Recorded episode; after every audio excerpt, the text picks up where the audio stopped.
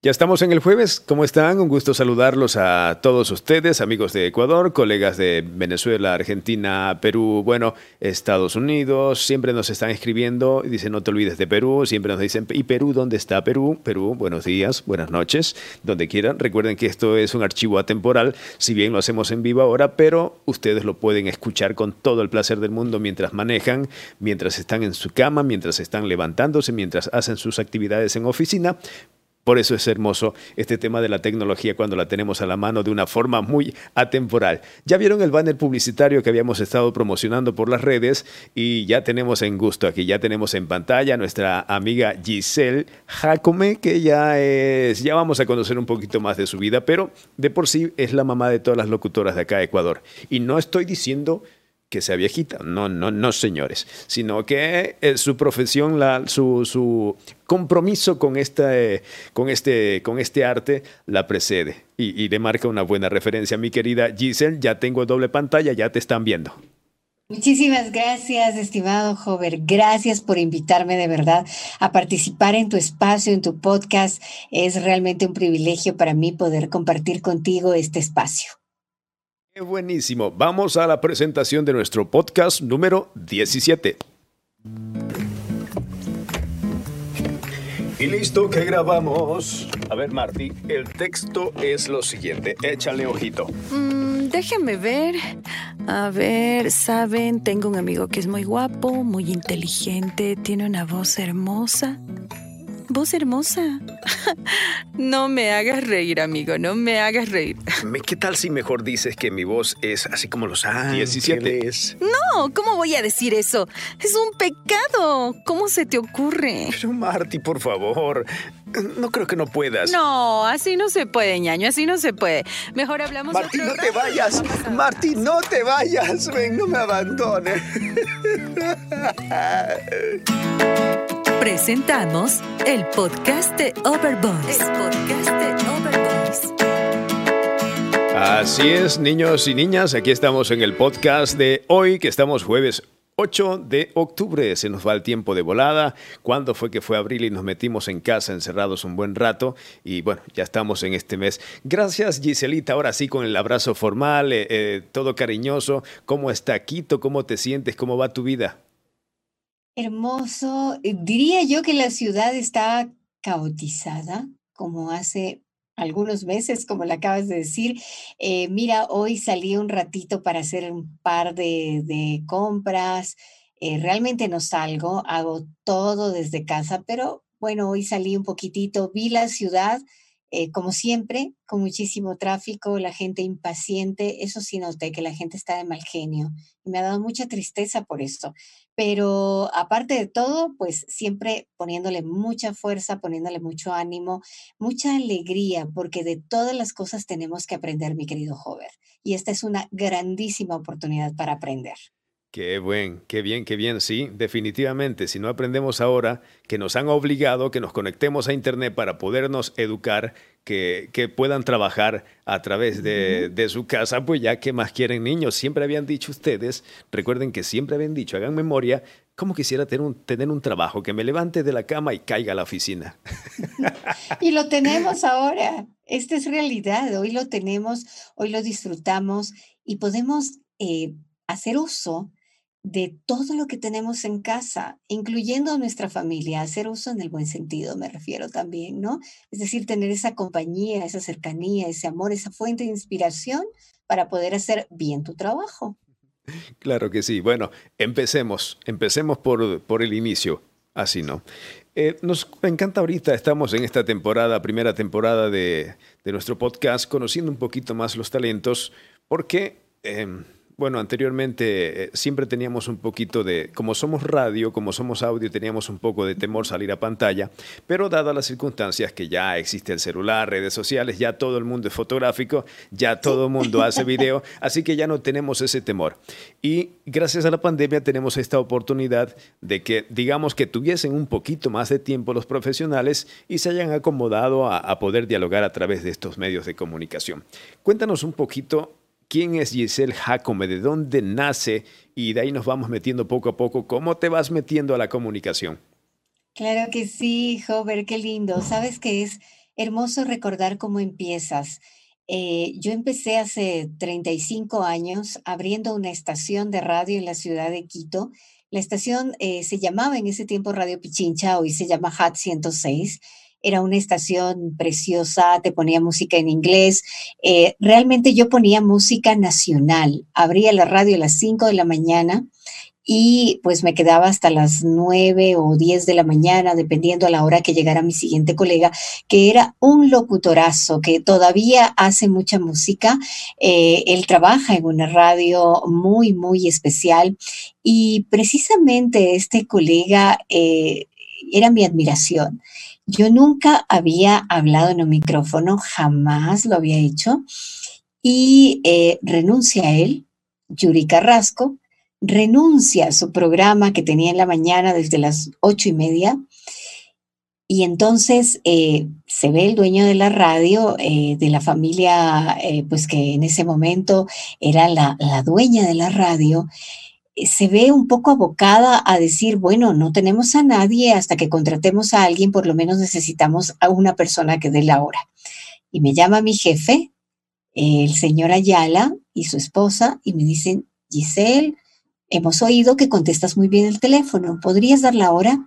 Me moría. Nunca había hablado en un micrófono. Conocía la radio, pero nunca había hablado en un micrófono. Oye, increíble cómo se empieza así. así. A, mí, me dijeron, levántate a las 4 de la mañana para que des la hora. Yo decía, son las 5 de la mañana cuando eran las 4.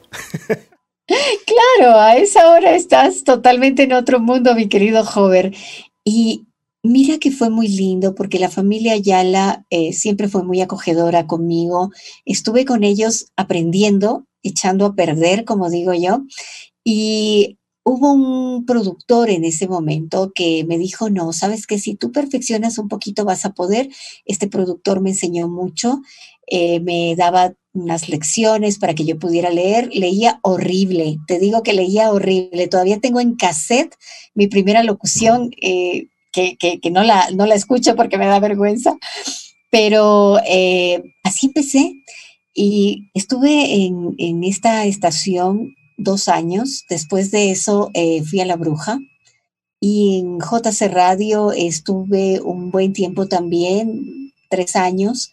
Después de esto tuve la oportunidad de empezar a estudiar en una universidad que eh, la amo, la amo muchísimo eh, era una universidad in situ que tenía HCJB.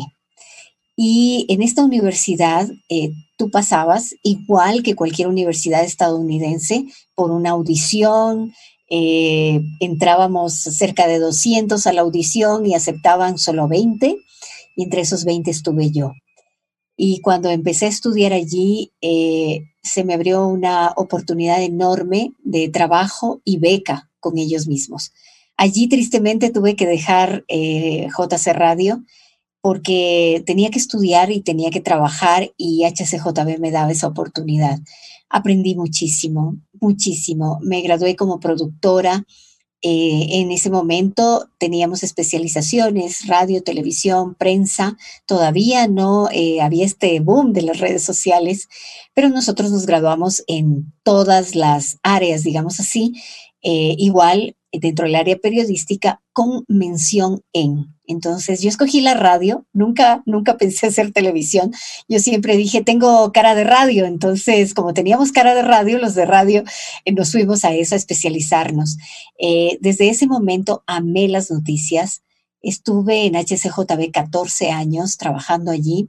Eh, allí aprendí muchísimas cosas pude viajar mucho, pude estudiar fuera, pude especializarme fuera, eh, pude conocer todo, todo el ambiente radial de muchos países, de Europa, eh, pude visitar radios eh, como la Deutsche Welle, pude estar en Radio Nederland, pude estudiar en Costa Rica, en, precisamente en el centro de entrenamiento de Radio Nederland, pude ir a los 40 principales en España, eh, pude ir a BBC, eh, conocí muchísimas estaciones en Estados Unidos también y allí me involucré con La Voz de América, para la cual trabajo desde el año 99 como corresponsal eh, hasta ahora. y claro, en HCJB pude eh, estar involucrada en el área informativa, en el área de producción de programas para todo, programas para niños, jóvenes, adultos, musicales, instrumentales, eh, de todo. Pude experimentar absolutamente todo. Eh, pude experimentar también algo muy, muy bonito, que fue la instalación de satélite, por ejemplo, aquí en nuestro país. HCJB fue la primera estación que tuvo satélite. Nosotros hacíamos satélite eh, para cerca de 70 países y allí estuve en ese proyecto, eh, en cómo tú puedes entender cómo funciona el sistema satelital, cómo tienes que hacer una producción para satélite.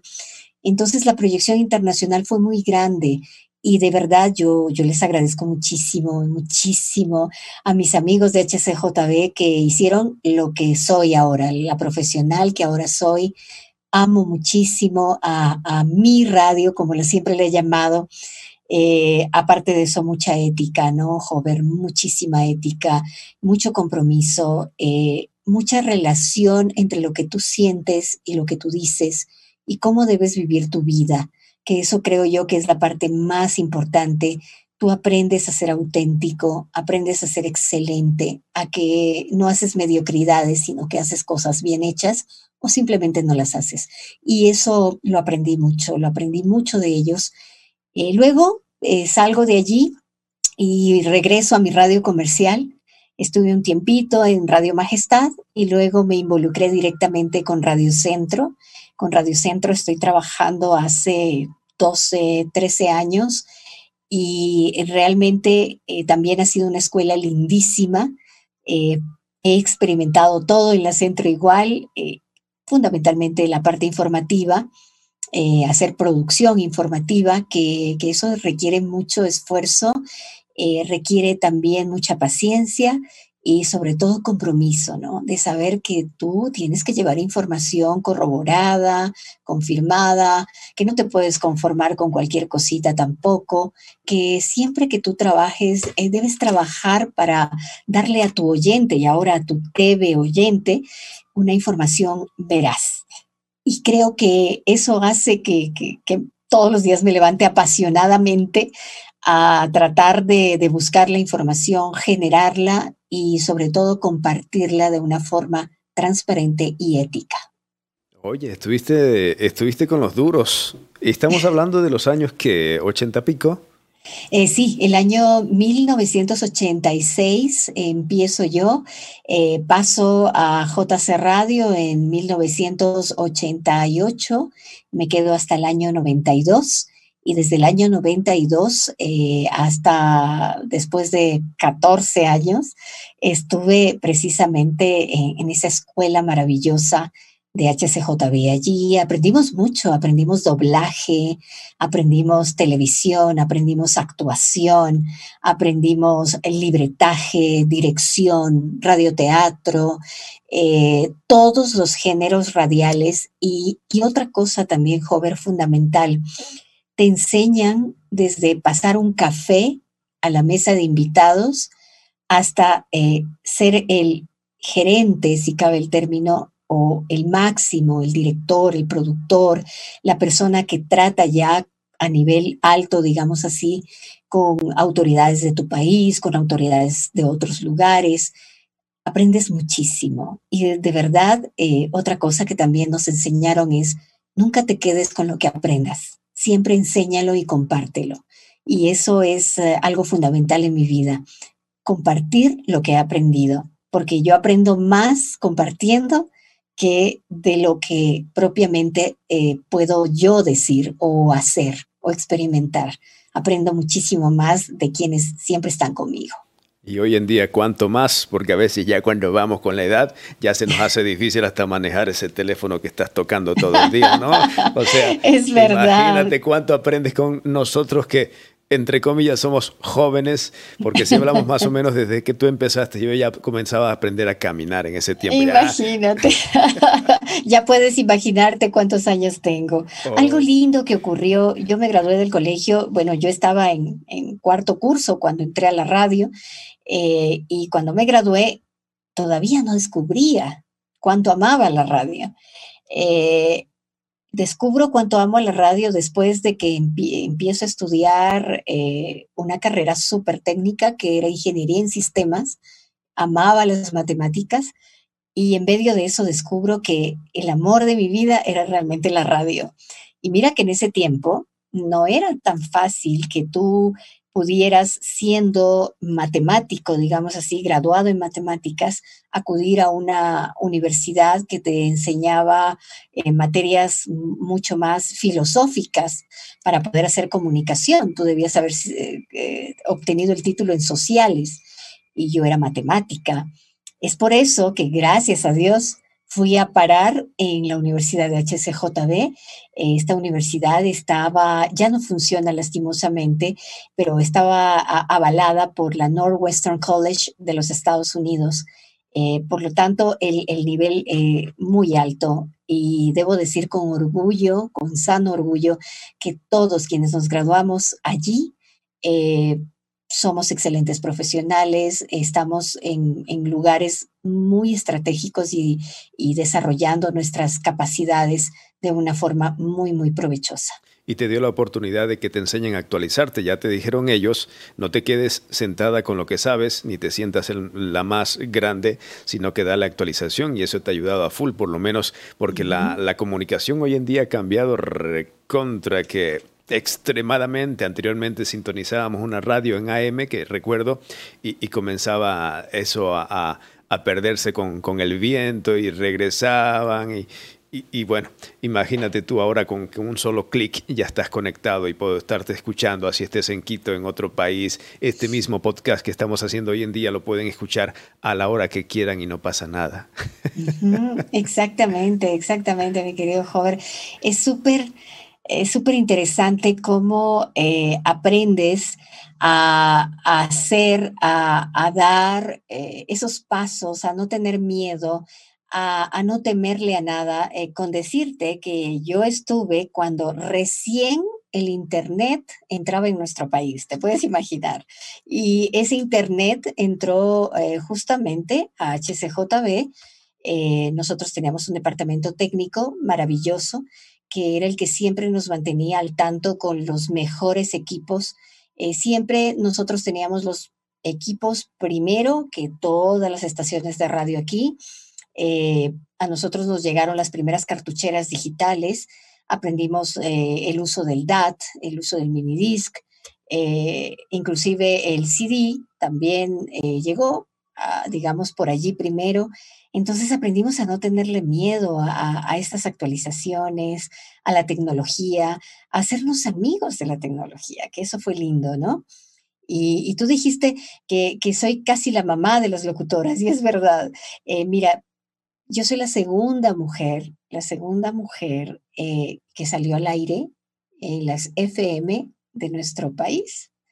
Y eso de verdad que, que es sobrecogedor porque tú dices, eh, no puedo creer que haya pasado tanto tiempo y hoy para mí es un orgullo realmente eh, saber que hay muchas colegas, mujeres, que están eh, en esto, que aman la radio, que aman la televisión, que aman el voiceover, porque en nuestro tiempo no había nada de esto no habían escuelas de voiceover, no habían escuelas de doblaje, lo aprendías por maestros que venían de Cuba, de Colombia, que de pronto te escuchaban que tenías un buen tono y decían, ok, te, vamos a enseñar. Eh, y por eso digo, HCJB fue el único eh, lugar en el que te enseñaban a ti específicamente eh, por horas cómo hablar, qué decir, cómo interpretar todas las áreas que tú puedes manejar con la voz y, convertirte en un verdadero voiceover, ¿no? Buenísimo, buenísimo. A ver, sí, asumo que sí recuerdas. Esta es la versión más pequeña cuando se hacía entrevista en calle. Claro, qué belleza, qué belleza. El Walkman, teníamos el Walkman. También sí. Ah, ¿te acuerdas cuando llegó el Walkman y ya podías poner 12 canciones y no solamente una en acetato? Exacto, qué maravilla, qué maravilla. Eh, no, eh, yo soy del tiempo en el que tú manejabas el tornamesa y le dabas vuelta, eh, era normalmente, ubicabas la aguja, escuchabas un le dabas la vuelta, un cuarto para que arrancara, ¿no? y, mm, y aprendías a hacer unas mezclas lindísimas. Eh, editabas cortando la cinta, cortando la cinta en esas, en esas eh, grabadoras enormes de carrete abierto. Teníamos unas cintas que eran de media o de un cuarto y aprendías a cortarlas en un sesgo muy interesante y luego las pegabas con un material que se llama, o se llamaba, no sé si todavía existe, splicing, hacías esa edición y para provocar esos efectos de, repetición, por ejemplo, eh, soy, soy, soy, soy, uff, tenías que cortar varias veces la cinta, unir varias veces la locución, de hecho le decíamos al locutor, repítemelo. No era que yo tomaba un pedacito y lo y ponía copy paste, ¿no? Eh, no, para nada, era repíteme cinco veces, soy, soy, soy, soy. Y luego unías eso y ese es el soy, soy, soy. O sea, era una locura, era una locura, pero era lindo, era hermoso hacer esa radio inicial rudimentaria, diría yo, mi querido joven. Sí, yo aprendí, te cuento, yo ya soy de la época de, del acetato, si bien ya había computadoras que la Pentium 3, la Pentium 4 en ese momento, que cuando tenía una velocidad de 122 kilobits y una era que demoraban como tres horas en encender y, y cuando le das clic a la canción demoraban como 10 minutos en arrancar, no sé qué. Pero yo soy de la, ya, ya conocí radio yo cuando comenzamos ya con los acetatos y cuando el locutor grababa en casetera ya de, esta, de esta calidad, ¿no? de, esta clase. Y tú, el locutor, te grababa la publicidad de punta a punta. Si algo se equivocaba, no, repite otra vez. Coloco el fondo musical y nuevamente. y de aquí tú tenías que sacar una publicidad, dos publicidades, dependiendo la tanda. Y ya tenías que tener una, una, una precisa en cortar estas cintas pequeñitas. Sacábamos un poquito de goma, le poníamos, la pegábamos y tú ya sabías que del lado A tenía tres publicidades XXX. Lado B son tres publicidades tal, tal, tal. Y a veces el locutor tenía que eh, eh, quería repetir una publicidad y tenía que darle retroceder y mientras eso estaba locutando hasta que, y bueno, ahora sí vamos al corte publicitario. Era una maravilla. Lo arreglabas. Y cuando quebrabas agujas, ¿cuántas agujas quebrabas tú? Eso era un terror. Uy, mira, eh, yo creo que pagué, porque en la radio cuando quebrabas la aguja te cobraban, creo que pagué unas cinco, debe haber sido unas cinco agujas, porque y, claro, ya era cuando estaba torcidita que tú tratabas de, enderezarla para que te suene bien. Eh, igual, eh, dañé unas cuantas cintas, eh, no, los cartuchos, las cartucheras que teníamos en ese momento que funcionaban bajando una palanquita, a veces te quedabas con la palanca en la mano, pero muy, muy lindo, ¿no? Una época de radio hermosa realmente porque aprendimos de todo, ya te digo, aprendimos a soldar, a cargar cables, a pasar el café, a eh, contestar el teléfono, a, ser amables. A eh, tomar, los comunicados que te llegaban, los ah, saludos para fechas especiales. Claro, exacto. Y te pasaban, eh, escrito a máquina de escribir, te pasaban la, la, cuña o la mención que le ibas a decir en, en ese momento y tú mismo ponías la musiquita de fondo y todo para aquello, ¿no? Eh, un tiempo maravilloso, lindo, pero este también es precioso porque te das cuenta cómo, cómo va evolucionando todo, ¿no? Sí, ya vamos a pasar a la parte comercial, porque si bien ya hemos hablado de secretaria, que tenía temor entrar a aire, luego entró aire, se formó, pero ¿en qué momento entró Giselle a, a comerciales? Pero antes, saludos a Juan Armando, buenísima la conversación, él nos está viendo desde México, saludos a Víctor Ruiz, excelente profesional Giselle, saludos a Wellington, saludos a Giselle, excelente profesional nos escribe, y hay más conectados. Bueno, ahora sí, hiciste todo lo que tenías que hacer. ¿En qué momento te dijeron, pues Giselle, comienza a meter eh, voz eh, para comercial? Y el momento que tú dijiste, pues esto como que, como que me gusta y como que me gusta también por otro lado, ¿no? Aparte de lo económico, porque uno tenemos ese mal que nosotros hacemos con gran cariño, que después preguntamos, eh, ¿y cuánto me vas a pagar después que ya hemos trabajado? Créeme, mi primer comercial fue de papel higiénico. Eh, lo grabé cuando eh, Gonzalo Rivas, que muchos lo conocemos, que ahora es dueño de una gran productora, eh, trabajaba con un personaje chileno que vino y puso una productora aquí. Eh, Gonzalito era, era editor, era el productor de, de esta eh, pequeña, digamos, productora que tenía este personaje chileno. Y Gonzalito tenía un oído muy, muy bueno. Yo lo conozco igual a Gonzalito desde hace muchísimos años. Nos conocimos jovencitos los dos. Y eh, Gonzalito me grabó mi primera cuña. Me demoré grabando unas tres horas, debe haber sido. Y repetíamos de nuevo y repetíamos de nuevo. Y cuando ya terminamos, que, que ya oímos la cuña, eh, Gonzalito dijo, bueno, necesitamos mandarla para que la pruebe el cliente.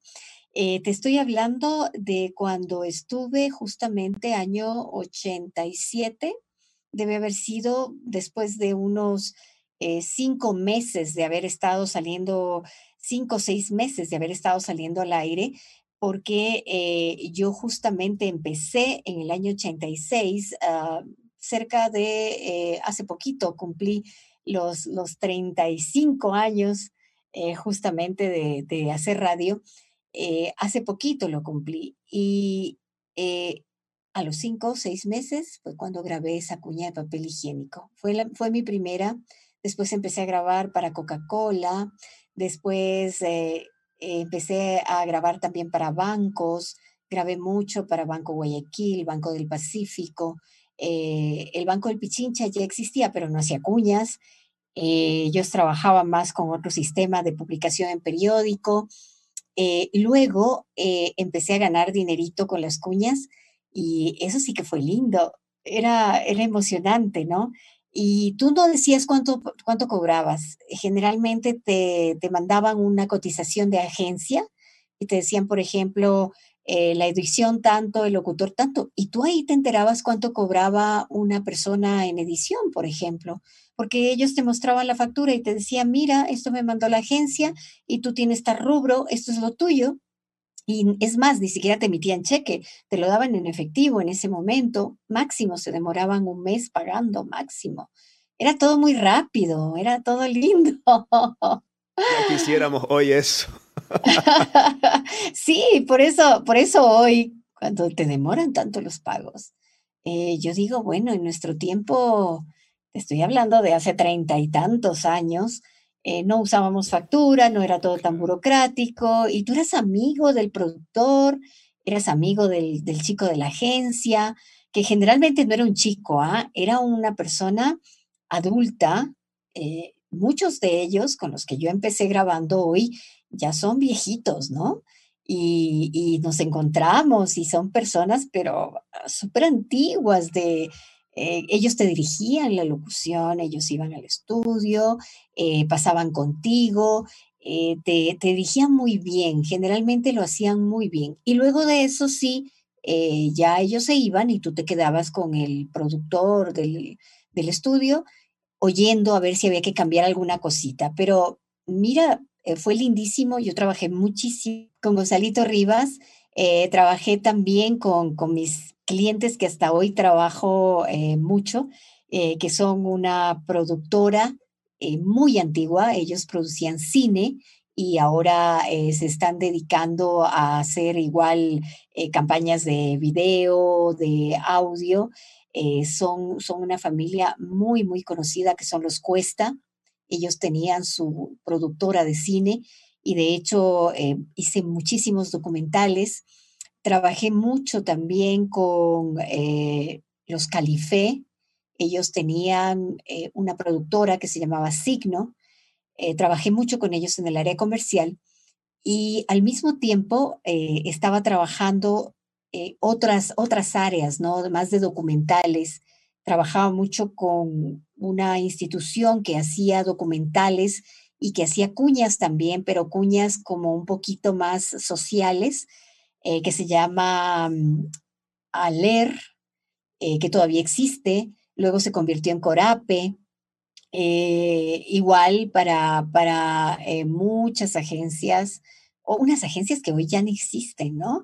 Pero en general las productoras que en ese momento estaban en auge, digamos así, la, la, maravillosa, la grande era Rivas Sonido.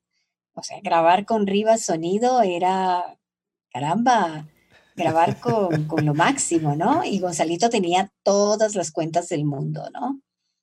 Oye, ¿y qué, y qué gran experiencia, porque si bien, bien hoy Giselle me dice, over, grábate este texto, posiblemente el, el, dueño del comercial no te quiere dar mucha información por temas de confiabilidad o confianzabilidad, bueno, ya, por a cuestiones que no puede abrirse por completo eso te obliga a ti que comience a, rodar el cerebro, cerebro, cerebro, y por fin en todo ese proceso puede que la publicidad no quede como tú pudiste haber dado o no quede como realmente debió haber salido. Pero esa experiencia de que no, esto no va así, repítelo otra vez acá, ¿qué tal si no sé qué? Es una gran escuela de aprendizaje, a diferencia de hoy en día que sí lo podemos hacer en casa, tal vez alguien nos guía electrónicamente, pero ya no es justamente eso que, que cada comercial tenía que ser tutorizado, si no, no se graba. Exactamente, sabes que a mí me parece muy importante eh, el tiempo que le dedicaban los creativos realmente a, a la dirección, ¿no? Y, mira que ellos, por ejemplo, no era que llegaban y te daban el texto y tú enseguida lo locutabas. Teníamos una reunión previa, unos 15 minutos, y te contaban toda la historia del comercial. Te contaban hasta eh, qué persona fue la que les pasó el café o qué persona era la que estaba eh, actuando, eh, cómo era. Tenían mucho tiempo para describirte eh, cómo era el personaje al cual tú debías interpretar o doblar, en tal caso cuando hacías lip sync, por ejemplo, y, tú entendías un poquito, ¿no? Cómo era el sentir de, la modelo, por ejemplo, en, el caso de las chicas, eh, cómo debíamos hacer, eh, cómo debíamos actuar, porque ellos nos dedicaban mucho tiempo. hoy por hoy, no hoy por hoy es un poquito diferente. Quiero para allá. Aquí está el texto, pero mándamelo ahorita en un minuto. Ajá, exacto. Y sabes que otra cosa, eh, los creativos eran muy formados. Eran gente que sabía de su publicidad, eh, que, que entendía también el lenguaje contigo, cómo comunicarse. Hoy un creativo te dice, lo quiero, em, a ver, lo quiero calmado, tranquilo, en mi caso, por ejemplo, una voz de mamá eh, muy tierna. Y tú dices, a ver, tranquilo, perfecto, ok, haces una locución muy tranquila, eh, muy tierna, y de pronto, no, no, mira, lo quiero un poquito más animado. Y, a ver, más animado, eso no es tranquilo, eso ya es un promo. Eh, pero no te lo dicen porque no, no, no, no, no te lo saben expresar, ¿no? Te confunden un poco a veces. Antes no era así antes se dedicaba mucho a la dirección y tú aprendías muchísimo, que eso también es lo que hoy por hoy quizá los más antiguos en este arte eh, nos hace ser más eh, fácil eh, para autodirigirnos, ¿no? Porque hoy te toca autodirigirte en casa, o sea, tienes un par de, cositas que te dicen cómo quieren que vaya la locución, pero tú debes ser lo suficientemente perceptivo para decir, a ver, el texto dice esto, eh, quizá él quiere algo así y darle una sugerencia, ¿no? Que eso es súper interesante y positivo también. Ya que estamos en este tema comercial, ¿te acuerdas que, bueno, por lo menos yo veía ya, ya un poquito más de conciencia que tenía en, desarrollo? Eran las publicidades muy, muy serias, muy así. Eran tipos coquetonas, pero eh, Báñense con shampoo, no sé qué, no sé cuánto, porque el shampoo no sé, a pesar de que decían palabras con doble sentido, un poco coquetonas, pero lo decían muy, muy lineales, muy robóticos, podría ser. ¿Cómo ha sido todo ese cambio si analizamos la, el medio comercial desde 80s hasta ahora 2020 que te dicen, pues, no seas locutor cuando grabas? Es bien interesante. Mira, eh, claro, nosotros empezamos en un momento en el que escuchábamos esas voces súper acartonadas, ¿no? En que para ser un locutor tenías que ser muy así, muy impostado, inclusive. Hoy tenemos todavía algunos colegas que, que lo hacen así, ¿no?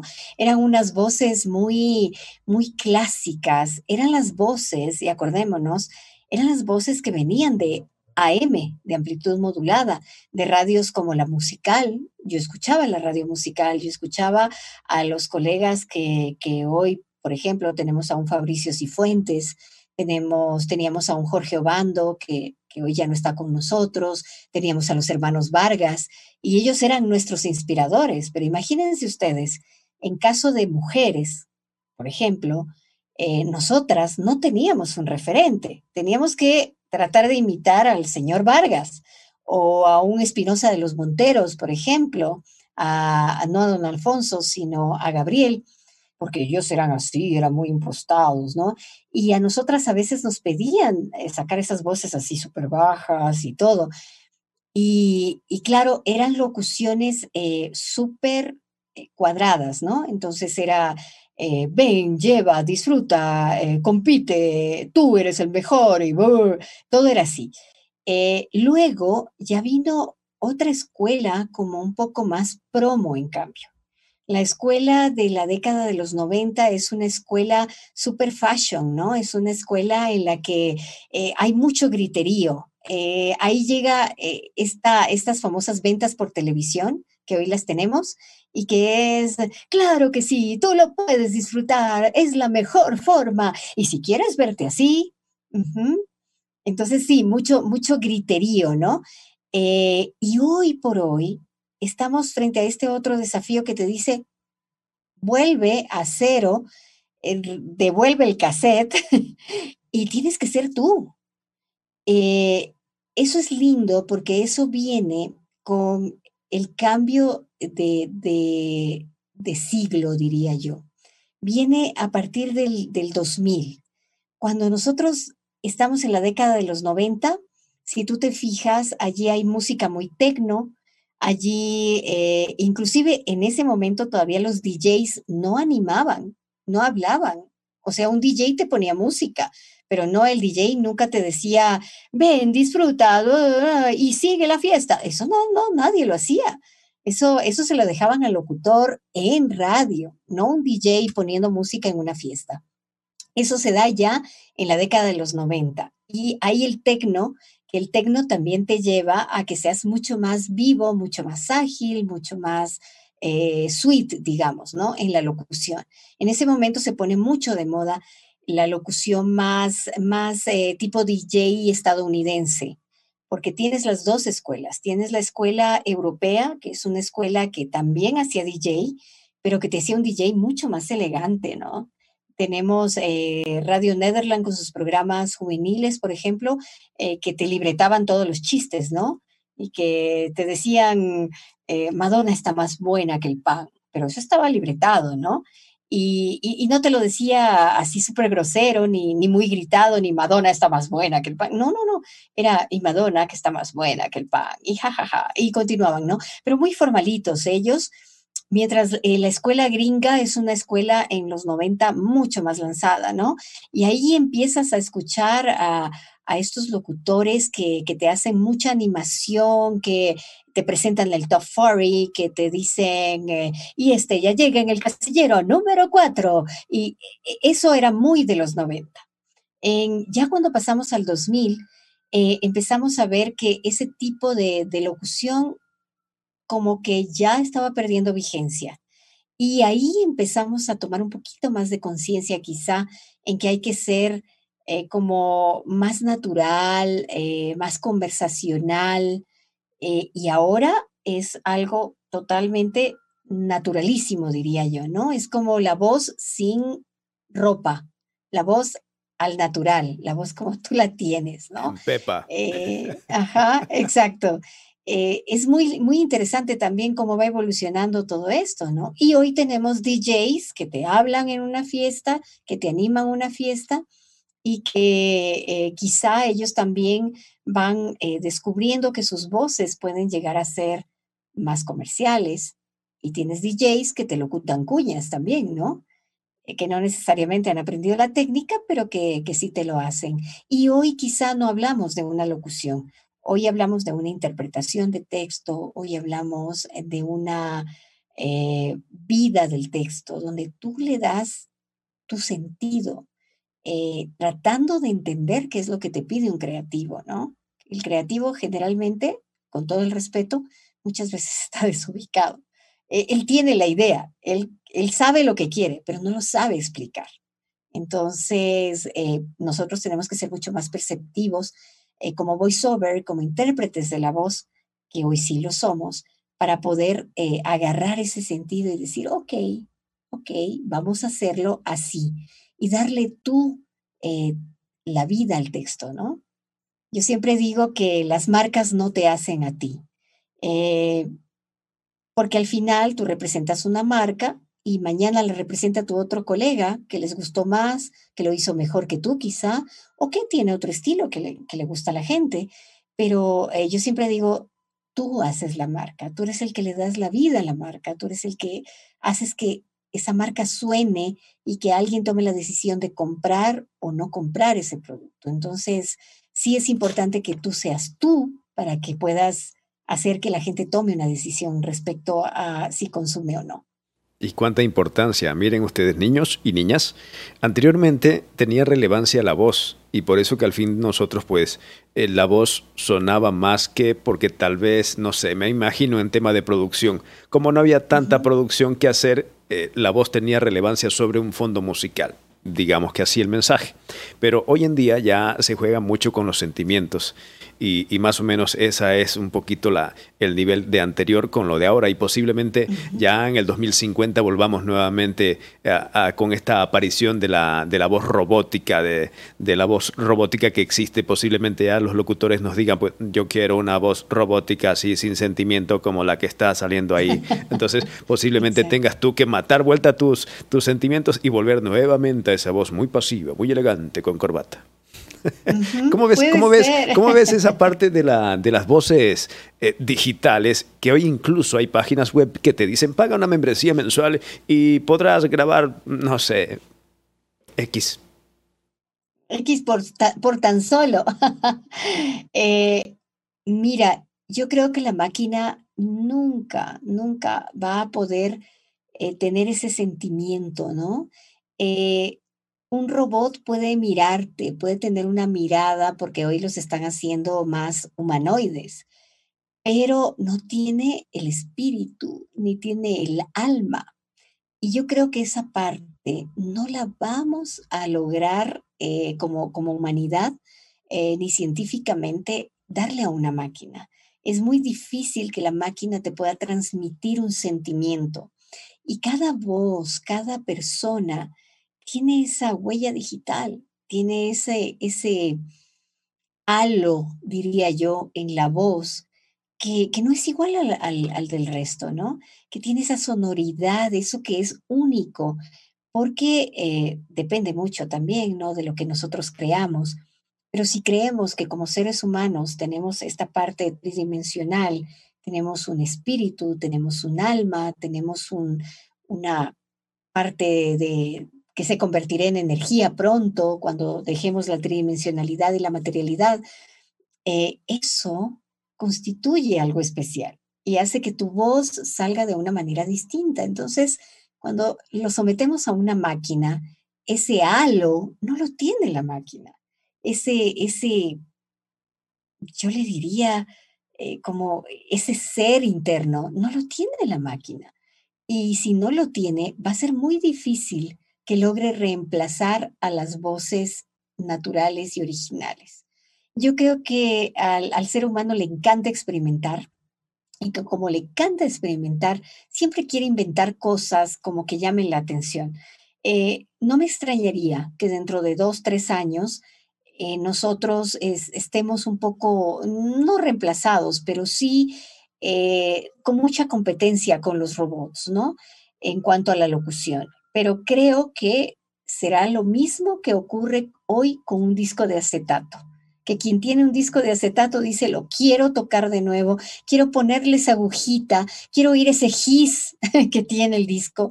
Y creo que lo mismo va a pasar con nosotros, que, que vamos a necesitar tener esa, ese halo alrededor de la voz, que sea el que nos diga, te amo, me importas, por tu bien, quiero que compres esto, quiero que seas feliz, quiero que te realices, que yo creo que eso la máquina no lo, no lo podrá lograr muy pronto, al menos creería que no. Voy, voy, voy, que estoy alcanzando unas cosas acá que justamente son unos, unas cosas Alguien alguna vez, alguien una oh. vez iba a votar esto. no, no votes, que son para decoración. Ahí justamente está el recuerdo que tú dices. Mira, este es de producciones JJ, mi amigo cantinero de Justo Jara, en vivo. Y el de acá. De 45 revoluciones. Sí, este es de Producciones Zapata, mira, la mamá de las productoras en su momento. Dice, este se llama La Rascadita.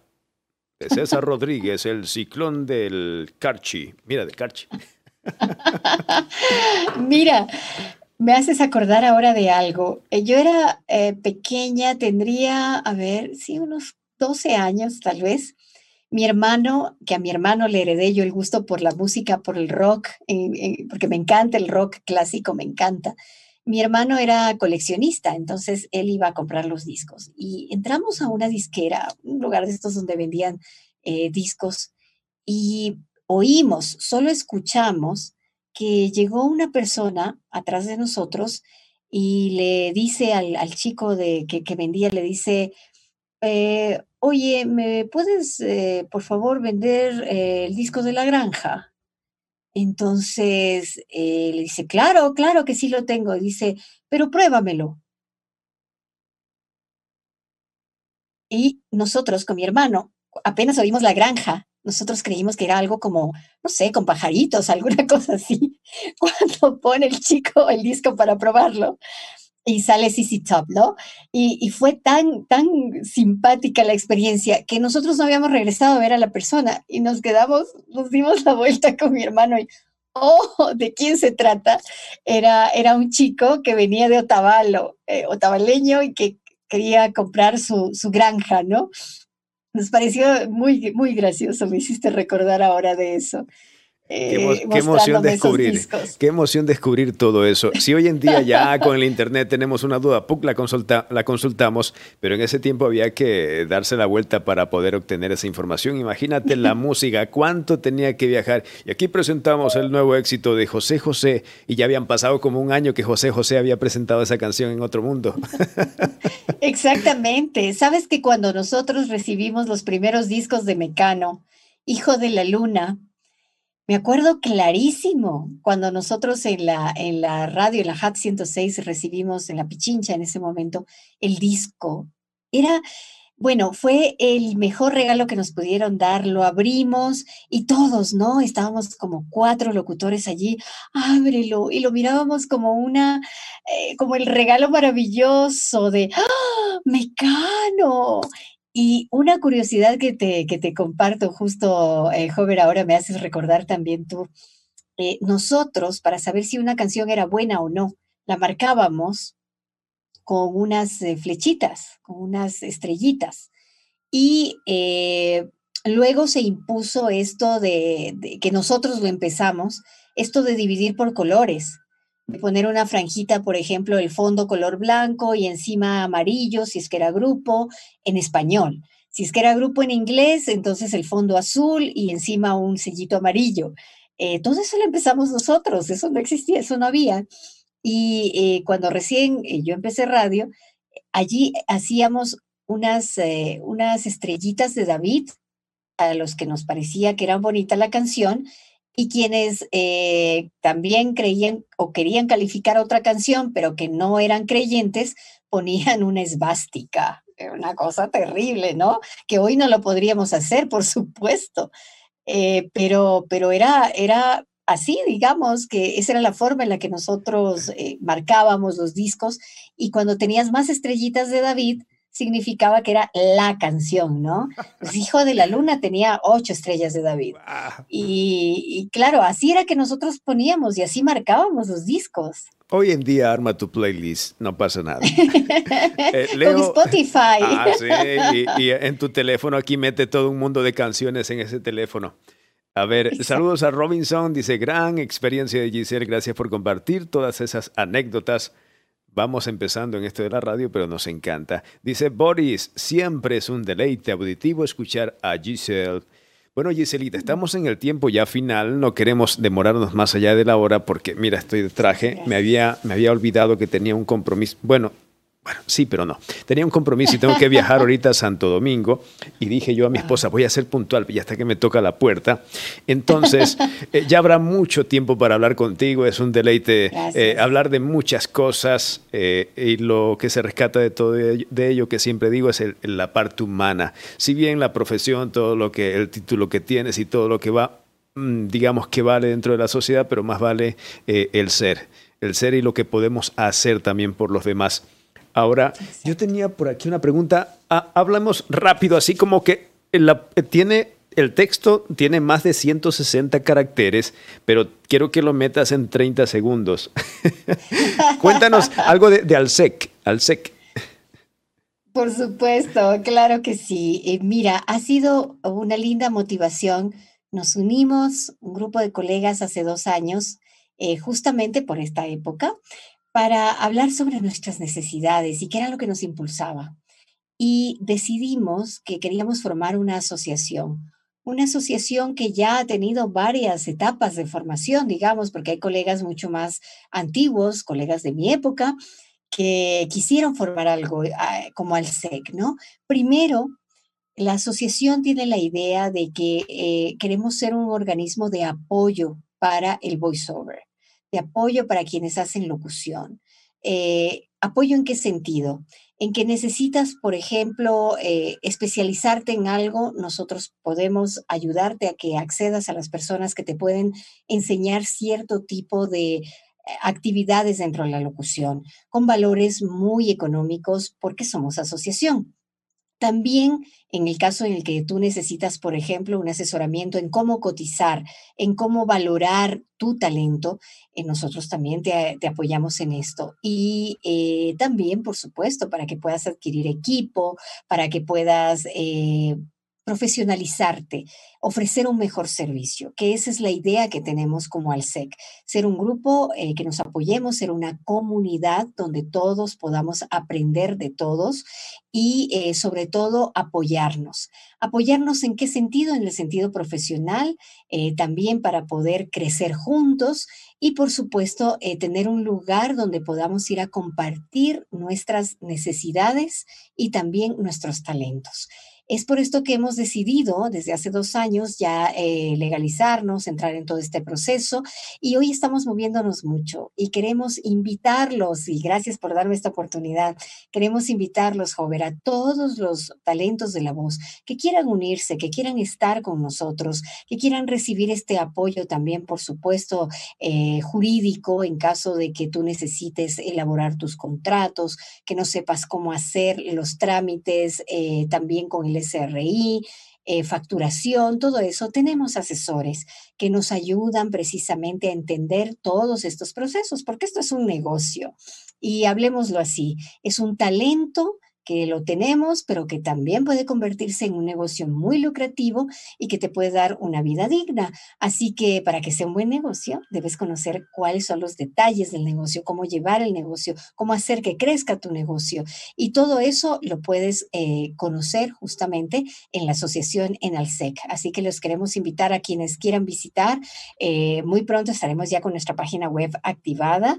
Eh, hoy por hoy te invitamos en Instagram, en Twitter, en Facebook para que tú puedas ver lo que estamos haciendo, que conozcas nuestra misión, visión, objetivos y que por supuesto participes de esto porque es un gran desafío para crecer juntos. De eso se trata, de hacer un mercado mucho más atractivo, mucho más interesante, un mercado, un servicio que tú tienes que dar de una manera profesional. Y como eres un profesional de la voz, por eso también el dinerito tiene que llegar a buen momento. Sí, para locutores, independientemente que tenga título de, periodista, puede ser, no pasa nada, pero eh, para locutores, comunicadores que tengan ese, esa hambre de seguir creciendo más, porque si bien quieren ingresar, pero si no se atreven a dar ese paso más, que es eh, seguir con la formación, de, de, tener ese temor de que no escuchen su voz porque no están acostumbrados, pues el primer paso tiene que darlo. O ya lo ha dado, ya cuántos WhatsApp ha enviado y todavía siente vergüenza de su voz. Ya, ya, como, ya ahorita qué, y ahorita que te vean, eh, que te vean, que te escuchen ya no es un problema. Ay, qué vergüenza. Anteriormente te acuerdas que te ponían una cámara y ay, no, qué vergüenza. No. Y, ahorita no, y ahorita no. Mi querida Giselita. Ahorita todos tenemos cara de TV. mi querida Giselita, Eh, un gusto, un placer haber estado contigo. Ya quedamos pendientes para un, el, la segunda temporada y vamos a hablar de, temas más puntuales porque ya el tiempo se nos fue. Una hora hemos estado hablando. Muchas Dignos gracias. locutores. nos pasó rapidísimo, Hover. Gracias por haberme invitado a tu espacio. Eh, gracias de verdad por, por eh, permitirme también comentarles y contarles de Alsec, de este sueño que hemos tenido por tanto tiempo y que ahora es realidad. Somos voice over, intérpretes de la voz, mis queridos chicos. Gracias Giselita, ahí se activa el micrófono. Gracias, gracias por haber participado. Gracias a ustedes, niños y niñas. Ya saben, nos estamos viendo en overvoice.com, eh, Facebook, Instagram, eh, Spotify, Anchor.fm, YouTube. Bueno, nos estamos viendo ahorita, no hay excusa. De que me ven y de que ven a Giselle por doquier. ¿Cómo estás en las redes, Giselle? Estoy como arroba Giselle Jacome en Instagram, en Twitter, en Facebook. Me encuentran como Giselle Jacome, me encuentran como Giselle Jacome Voice Trainer. Eh, me encuentran eh, también eh, muy pronto vamos a estar justamente como una plataforma de noticias. Así que ahí vamos. Claro, Giselle, así, yo siempre digo voice over, una cosa, o over voice, porque a veces, a veces sí es necesario, a veces eh, Giselle, Giselle, doble L, así, así tal cual. nos vemos y nos escuchamos en la próxima. Gracias por haber participado hoy. Muchas gracias, Hover. Gracias de todo corazón, de verdad. Y un abrazo a todos quienes están con nosotros.